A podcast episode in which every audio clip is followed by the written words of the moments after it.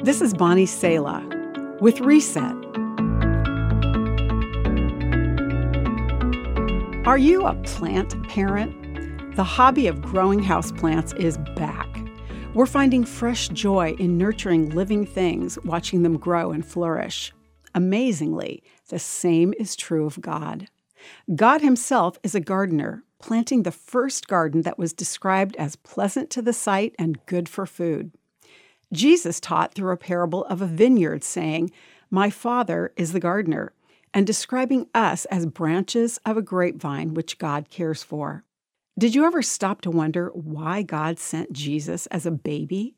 Why didn't God simply plop Jesus on earth as a fully grown man to immediately get going in sharing God's message of redemption? Apparently, God values the process of growth and that includes meaningful growth in our lives. But growth takes time.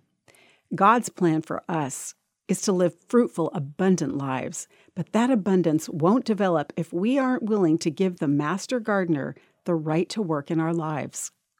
Have you been frustrated with yourself over an issue you'd like to grow out of? Scripture says that God will be faithful to finish the growth He started in your life.